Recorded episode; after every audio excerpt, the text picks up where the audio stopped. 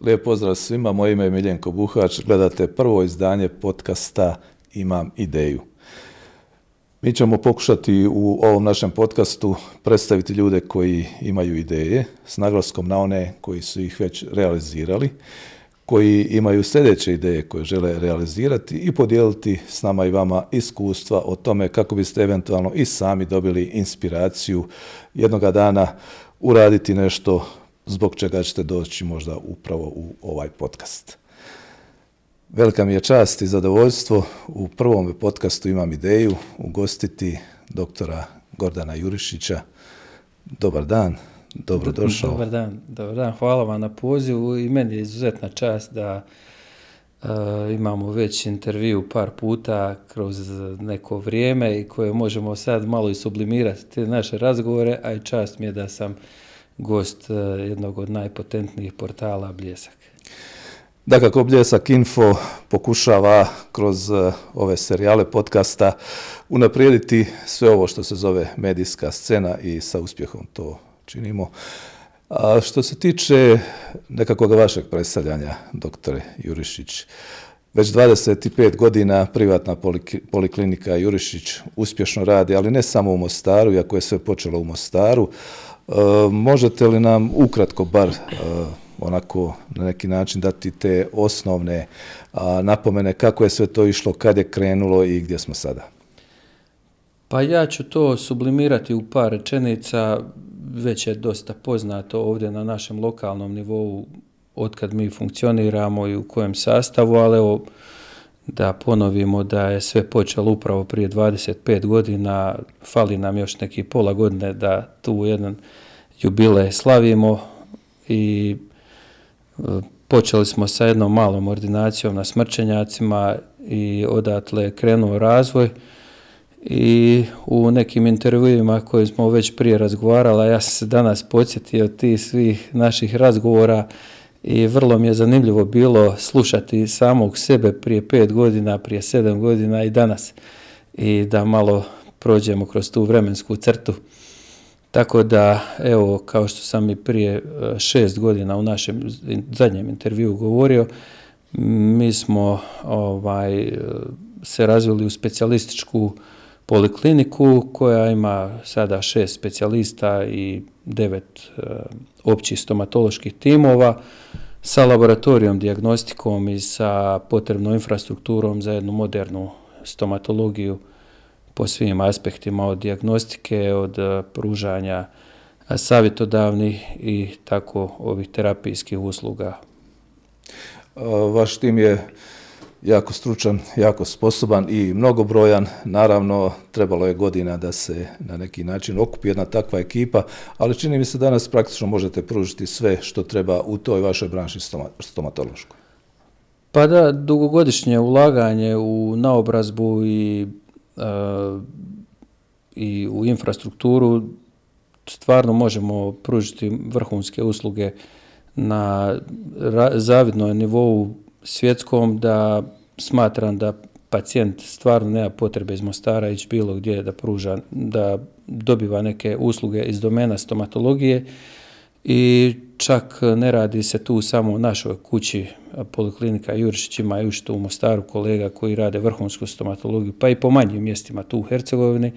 I baš mi je izuzetno zadovoljstvo da smo generalno kao struka na jednoj tako vrlo visokoj razini to me jako činim sretnim da što manji broj pacijenata iz naših sredina ne migrira u veće sredine ili neke obećane ordinacije, pošto je danas e, dosta marketinga prešlo na virtualno, onda imate puno kolega koji se putem tih platformi reklamiraju, daju nekakve mogućnosti, neslučene usluge, međutim, uistinu svi ti pacijenti se nakon određenog vremena vrate u svoje matične ordinacije, pa tako i naše ordinacije Poliklinike Jurišić, a vjerujem i u mojih kolega u Hercegovini, jer e, uistinu su ljudi e, dobro educirani, infrastrukturno su pokriveni i pruža se jedna vrlo visoka razina kvalitete stomatoloških usluga.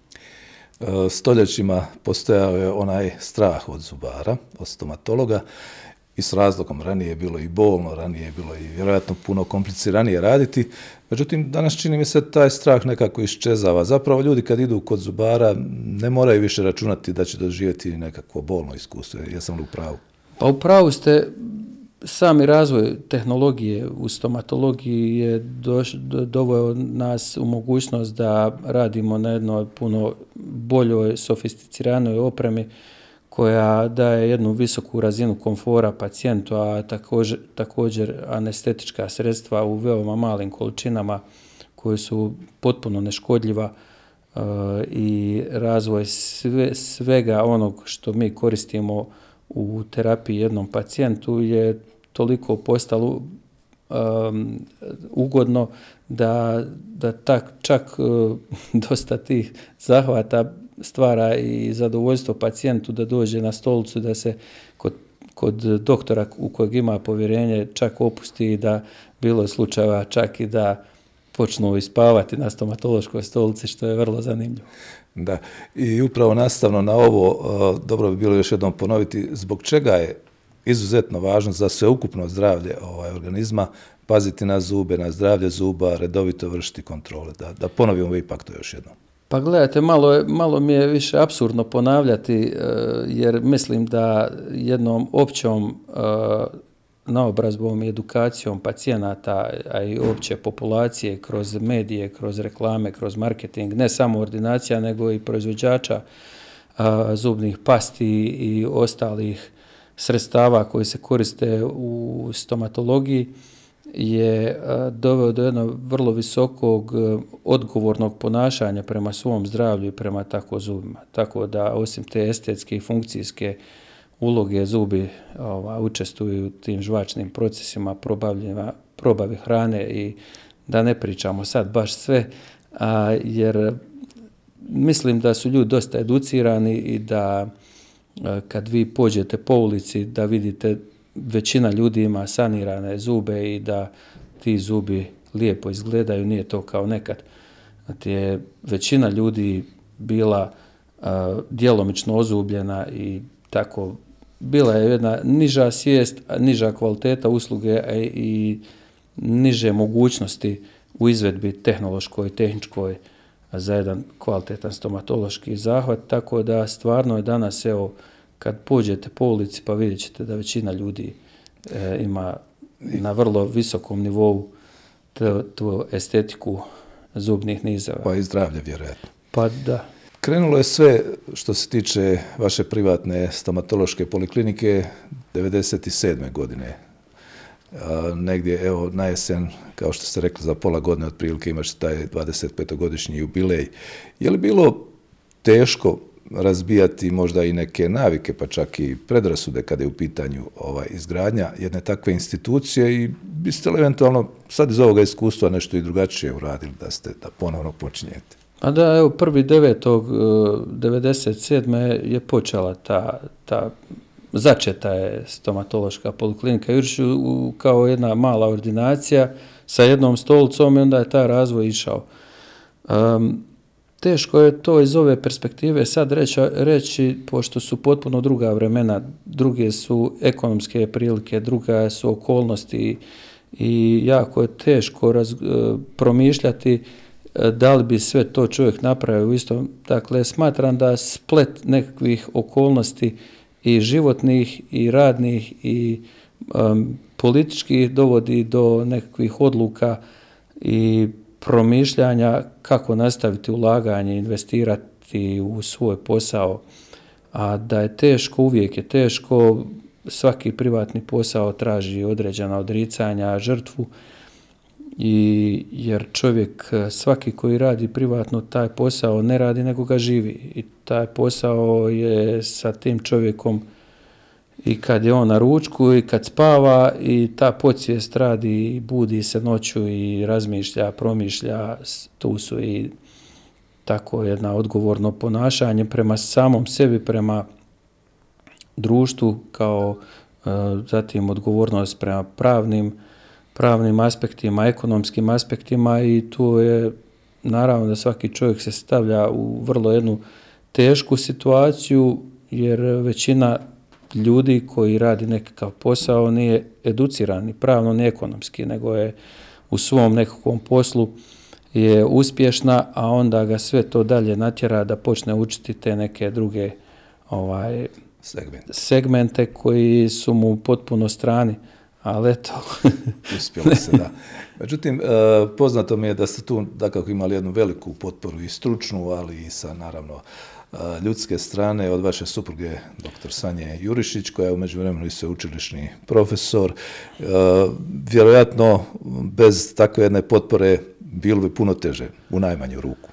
A naravno, uvijek je u timu lakše raditi bilo koji posao, tako da i ta, to formiranje tima od početka je vodilo ka jednom uspjehu gdje je taj recept bio primijenjen na kad bi primal nove kolege i suradnike da bi pokušavali gajiti taj jedan duh jednog domaćinskog ponašanja i odnosa i zajedništva i ono što uvijek ponavljam je samo timski rad dovodi do uspjeha. Evo, vidite vi svi sami u bilo kojim drugim djelatnostima, a možda najbolje kroz sport, kojeg većina ljudi prati kako jedan tim, ako ne funkcionira kompaktno ili ako nije dobar trener, ne funkcionira ili ako im odu neka dva ključna igrača, kako ne funkcionira. Tako da za svaki uspjeh je potreban tim.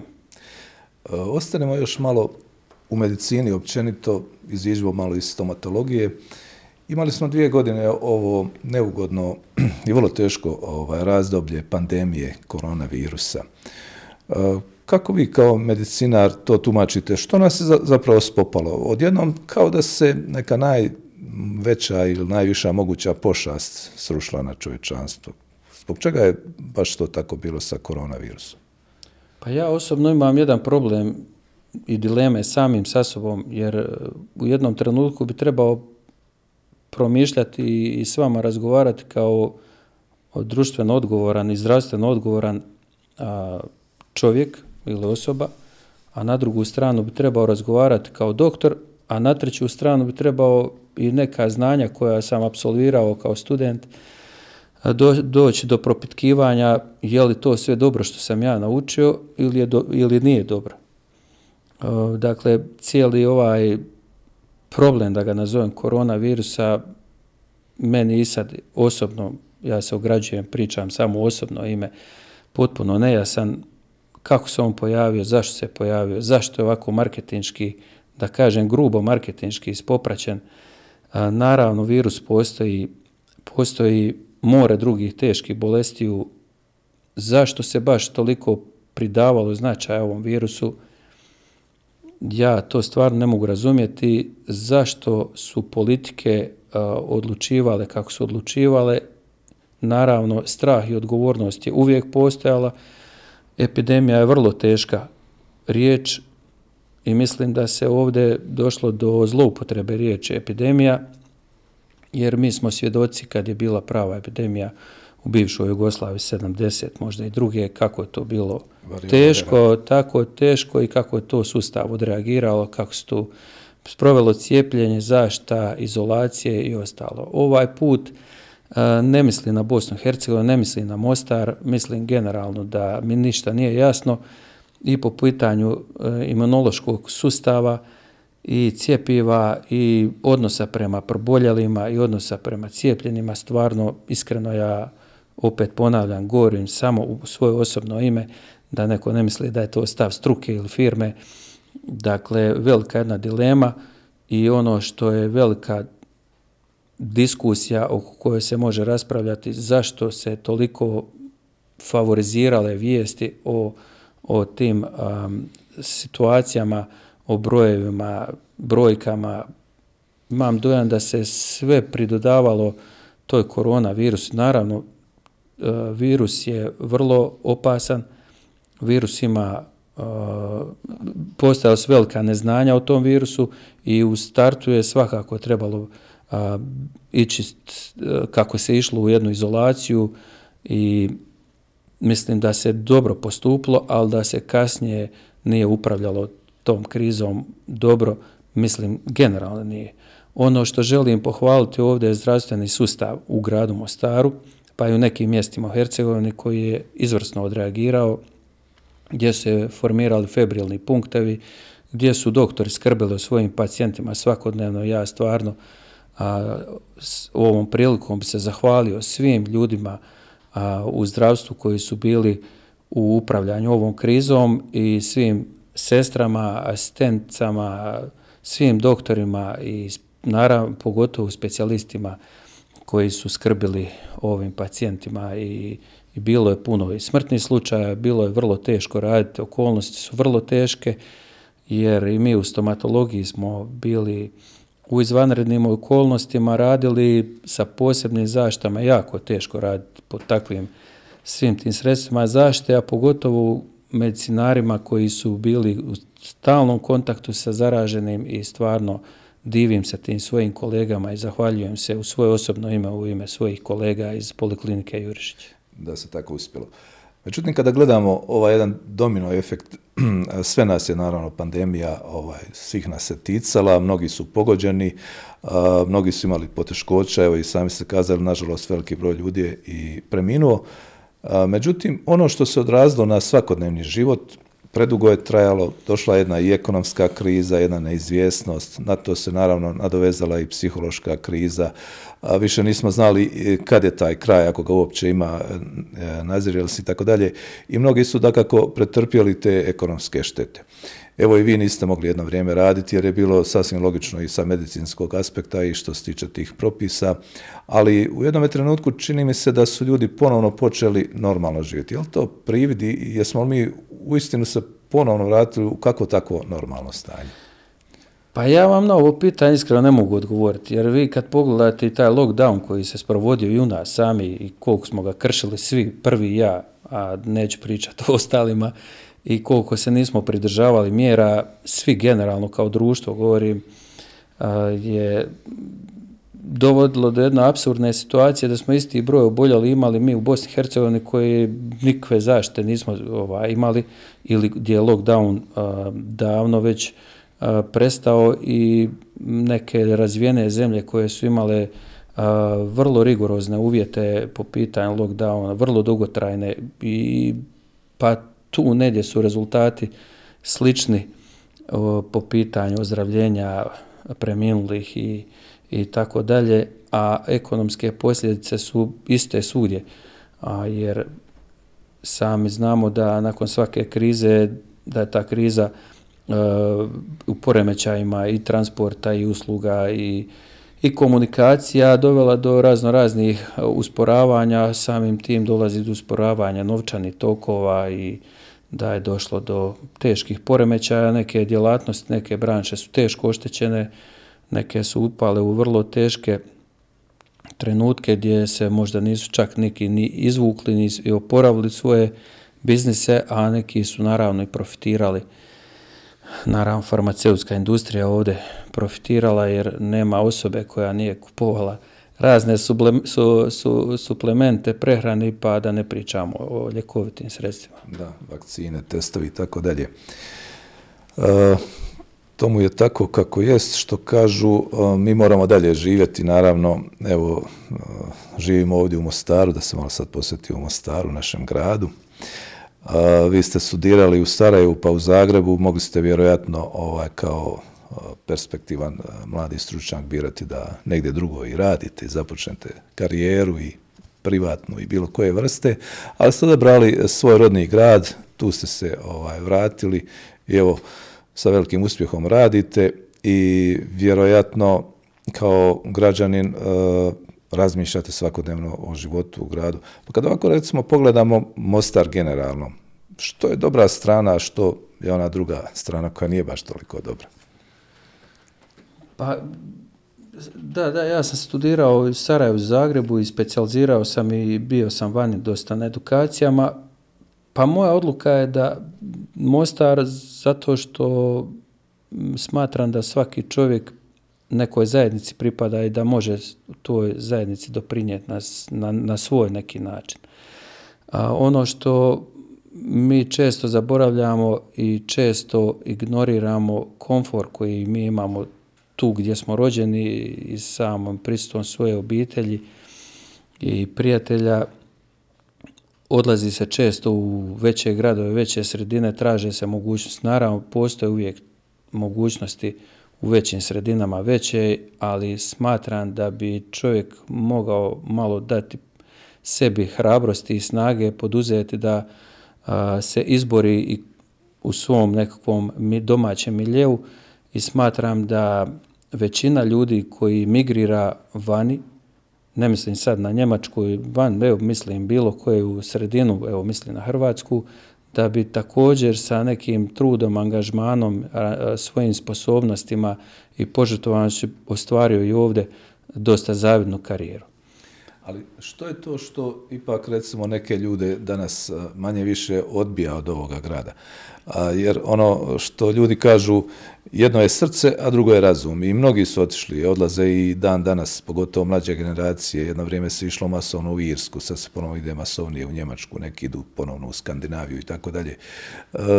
Što je nam, recimo, trebalo da grad bude bolji, što, što bismo trebali još napraviti da, da ono grad bude ok, da kažu ljudi što bi išao tamo negdje kad već to imamo ovdje. Pa gledajte, ja mislim da mi kao mali ljudi, da je, nazovem, nismo tu baš moćni da nešto poduzmemo, jer mislim da smo mi ovdje žrtva nekih svjetskih politika, isto kao što je sad i Ukrajina, nažalost. E, I da postoje ti neki svjetski centri moći koji se igraju sa narodima, državama, politikama i da smo mi tu jednostavno taoci neke situacije, a onda smo mi u Mostaru, nažalost, taoci ti naši neki lokalni politika. E, sama činjenica da skoro 15 godina nije bilo gradskog vijeća vam govori sve da taj grad jednostavno nije imao mogućnosti za razvoj i stvorile se ogromne frustracije mladih ljudi koji su bili besperspektivni, koji nisu imali perspektive za zaposlenje, što je svaki cilj jednog mladog čovjeka da ima jednu ekonomsku neovisnost i da se realizira u nekom poslu u kojem želi. I vrlo je teško tim mladim ljudima i oni e, traže svoju sreću na drugim mjestima, ali opet ponavljam, mislim da bi e, sa malo više žrtve u svojoj lokalnoj sredini mogli i ti mladi ljudi napraviti ambijent da za bolje življenje, a ne ići linijom manjeg otpora da se samo ide negdje e, bez nekakvog velikog osnova, jer bio sam vani, radio sam osobno vani i znam, imam iskustva da puno više žrtve i puno više energije je potrebno za ostvarenje prihoda vani i ljudi su spremni kad odu vani raditi i teže poslove i rad mini job i rad, ne znam, dva puta tjedno naveče, e, što je ovdje nezamislivo. Evo ja samo to govorim kroz prizmu mog posla, da ne možemo nema šanse da zaposlimo bilo koga na kao mini job, da ispomoć i tako.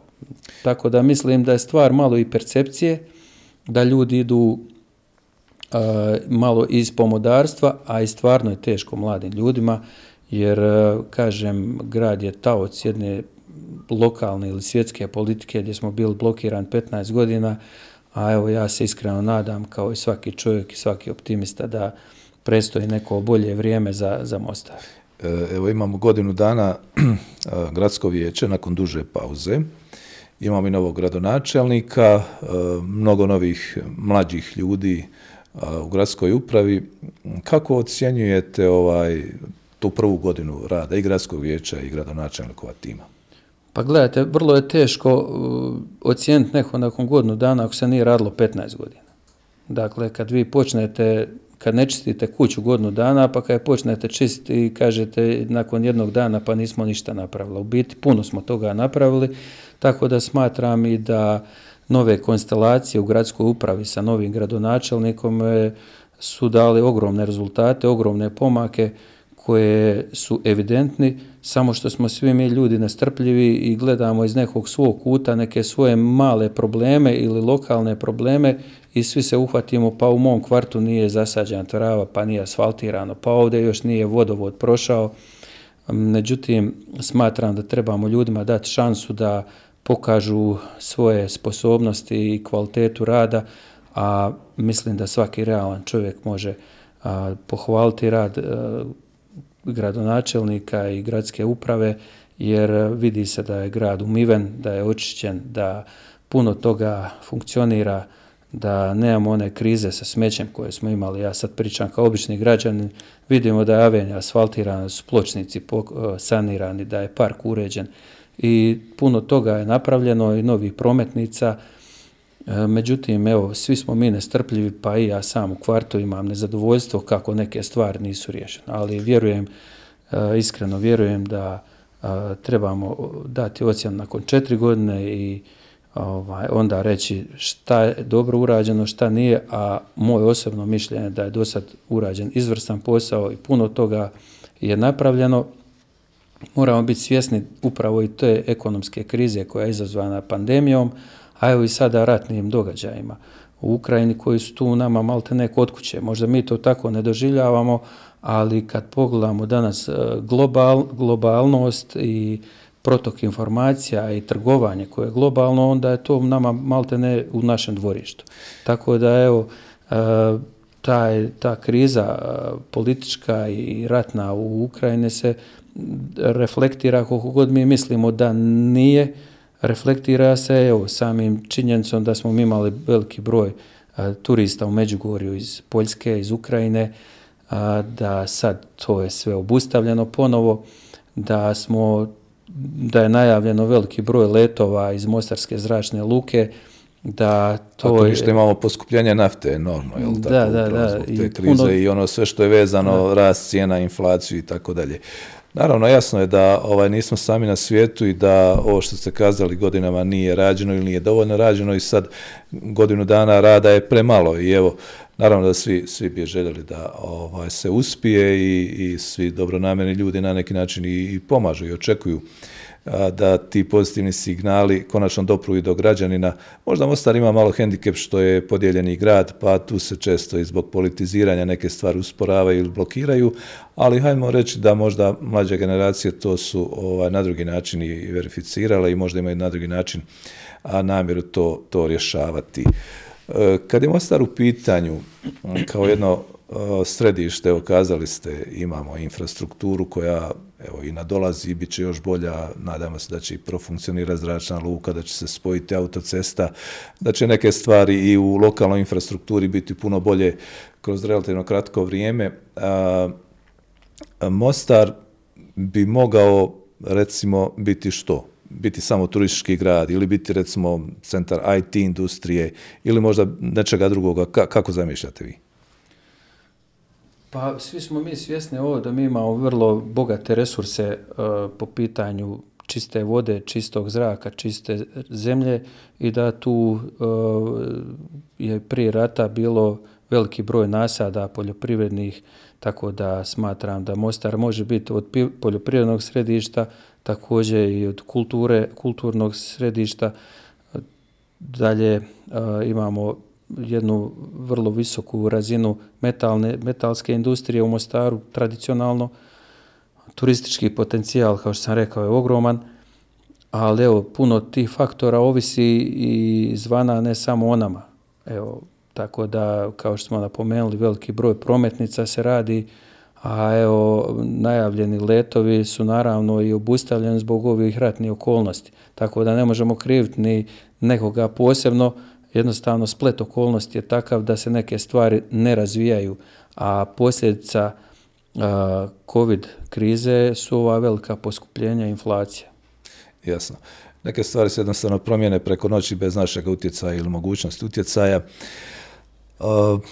Evo, spomenuli ste kulturu, Mostar bio i kandidat za glavni grad kulture u Europi, nije nažalost prošao, ali bit će naravno prilika još. Vi ste također ovaj, u svome privatnom pa i profesionalnom životu uvijek ovako imali i sluha i, dobrih namjera kad je u pitanju kultura. E, koliko ste zadovoljni sa kulturnom scenom u gradu? Pa ja ću se vratiti da, ja želim da ovaj razgovor bude afirmativan za mlade ljude, da je svaki pokušaj dobro došao jer to je jedno veliko iskustvo. Ja sad ste vi spomenuli da je Mostar bio grad kandidat. Pa veliko je biti kandidat za ne samo dobiti taj biti predstavnica kulture. Veliko je biti i kandidirat se i to je već uspjeh. a onda iz te kandidature se može, ne, neuspješne kandidature se može e, naučiti što trebamo promijeniti pa da budemo uspješni. Pa bi ja ovaj cijeli razgovor volio da sublimiram u taj to nastojanje da se nešto poboljša, unaprijedi, pa samim i ostankom u Mostaru i dati nekog truda većeg nego što smo mi svi naučili i izaći iz onog svoje zone komfora, ne briga to mene, ne zanima me, a, nego bi nas trebalo zanimati upravo to naše okruženje. I, a što se tiče kulture u Mostaru, ja sam član Matice Hrvatske i mogu s ponosom reći da Matica Hrvatska evo i ove proljeće a, organizira proljeće s Maticom gdje će biti veoma bogat program kulturni sa mnoštvom predstava, izložbi i tako drugih kulturnih sadržaja, promocija, predstavljanja. Tako da smatram da Mostar ima uz e, kazalište, Hrvatsko narodno kazalište pa i pozorište narodno veoma bogatu kulturnu scenu, a svjesni smo svi i da ljeti bude veoma živa glazbena. Mostarsko ljeto, tako je, tako vrlo, festivali. Jest. Tako da, evo, samo u poplavi loših informacija ove dobre stvari ostanu negdje u sjeni, ali mislim da Mostar ima vrlo bogatu kulturnu scenu, samo koliko ljudi konzumiraju, to opet nije problem ova, kulturne scene nego konzumenata. Da. E, spominjemo često mlade ljude i, i ovaj fenomen odlazaka i nepristajanja da se možda ono, pokuša biti strpljiv ili da se pokuša nešto učiniti prvo u svome dvorištu. E, iz vašeg poduzetničkog iskustva ima li mogućnost recimo da date neke smjernice, neke, neke savjete? Ne moraju oni biti ni tako komplicirani, ali ono, na što obratiti pozornost recimo kad su u pitanju mladi ljudi koji bi sami željeli pokušati nešto privatno uraditi? Pa ove migracije koje su uvijek bile otkako je svijeta i čovjeka, ljudi su uvijek migrirali u neka područja bolja, nebitno je to ekonomska, politička migracija, ali mislim da je svi ti migracija se može navučiti nešto pozitivno. Tako da ja osobno smatram da svaki mladi čovjek treba otići a, nedje na neko školovanje, edukaciju ili posao ili usavršavanje.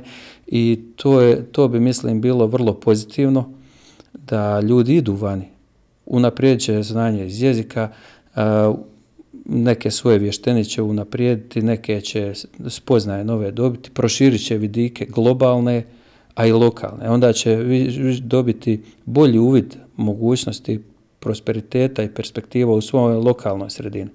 A naravno za sve to treba jedna hrabrost i odlučnost i ja stvarno svakog mladog čovjeka podržavam da se usudi i da padne i da se ponovo diže, ali u tim padovima će se dobiti jedno životno i radno iskustvo i onda će biti odluke pametnije. E, nekako ćemo ovo pokušati sad zaokružiti, ovaj naš razgovor. E, poduzetnička scena u Mostaru, njen ste član, evo već 25 godina s uspjehom, vrlo ste aktivni i udrugama. Koliko je privatno poduzetništvo jako, značajno i koliko zapravo ono nosi Mostar na sebi? A ja nisam tako sposoban to procijeniti jer sam ja ipak stomatolog, pa ali kao član e, asocijacije gospodarstvenika Mostara e, smatram da poduzetništvo je vrlo značajno i da trebalo bi značajni ulogu dobiti i mi imamo malo svi hendikep pošto naše društvo još nije izvršilo tranziciju potpuno i onda imamo jedan miks nekakvog socijalnog, e, nekakvog e, e, kapitalističkog pristupa i ta dva sraza između socijalnog i kapitalističkog su vrlo bolna i kad kompariramo rad u istog djelatnika u javnoj ili privatnoj službi, to su velike razlike i onda dolaze frustracije ili jednih ili drugih. Jedni su za ovaj pristup, drugi su za drugi pristup i tu dok se ta tranzicija ne desi, bit će ovako problema i sama percepcija uh, našeg društva ovdje na Balkanu je ipak preferiranje javnom sektoru. Da, još uvijek nažalost. Evo jedno završno pitanje. E, obično kažu ljudi koji su uspješni, koji su ispunjeni, koji su neke svoje vizije i snove postigli i dostigli, e, zašto ih pitati kako su im sljedeći planovi, ali evo, uvijek vjerojatno ima planova, inače život ne bi išao dalje. Ma da, ja, ja bi se samo još jednom vratio u hrabrivanje ljudi koji, koji nešto pokušavaju nešto poduzeti. Prisjećaju se našeg intervjua prije šest godina, ja sam najavio e, da smo u procesu izrade jedne platforme jednog medija preko koje bi uspostavili bolju komunikaciju sa našim pacijentima i aplikaciju preko koje bi se pacijenti imali pristup kartonu, preko koje bi potvrđivali svoje termine. Zatim sam najavio otvaranje jedne ordinacije, još jedne ambulante i imali smo tad ordinaciju u Sarajevu. Evo, sva ta tri segmenta koje sam sad pomenuo su neuspješno završila. Ali evo, ja sam i dalje tu danas i optimistično gledam i razmišljam šta dalje i želim uh, pripomenuti svim mladim ljudima da, uh, da od deset ideja uspjevaju samo dvije, tri, ostale su sve neuspješne i da te neuspješne ideje ne moraju znači da nisu dobre, ali jednostavno splet trenutne okolnosti nije išao na ruku realizacije. Ovo ja pričam ponovo o platformi za komunikaciju s pacijentima koje, su, koje smo razvijali i koja je izvrsna i danas u vrijeme gdje ljudi koriste a, internet i mobilne aplikacije, da ta ideja ne uspjela, evo, to meni uopće nije jasno zašto nije uspjela, ali očito nije uspjela. Tako da želim ohrabriti sve mlade ljude da nije uspjeh uvijek zagarantiran, ali pokušaj e, trebaju biti ta snaga da se ovaj ide dalje i da se napreduje i da se nastoji nešto poduzeti e, da se stvori. Da, sigurno su ove riječi dobar podstrek. Doktore, hvala za ovo gostovanje. Evo, mi smo ovim razgovorom započeli jedan, ja se nadam, dugotrajniji serijal podcasta Imam ideju. Hvala i želim još puno uspjeha, još ste mladi, imate ideja, imate još puno plana. Hvala, ja, hvala, vam, hvala vam na pozivu. Evo, ja nisam iznio neku novu ideju, ali sam barem a, nastojao hrabriti ljude da sa svojim idejama idu naprijed. Bez obzira koliko se u nekom trenutku čine absurdne ili bezuspješne, da imaju svoju viziju, da se ne boje, jer svaki čovjek ima nekog svog anđela koji ga čuva i ono ima i biblijska, ona ne bojte se. Hvala još jednom. Ovo je bio prvi podcast, imam ideju, portala Bljesak Info. Hvala vam, vidimo se ponovno.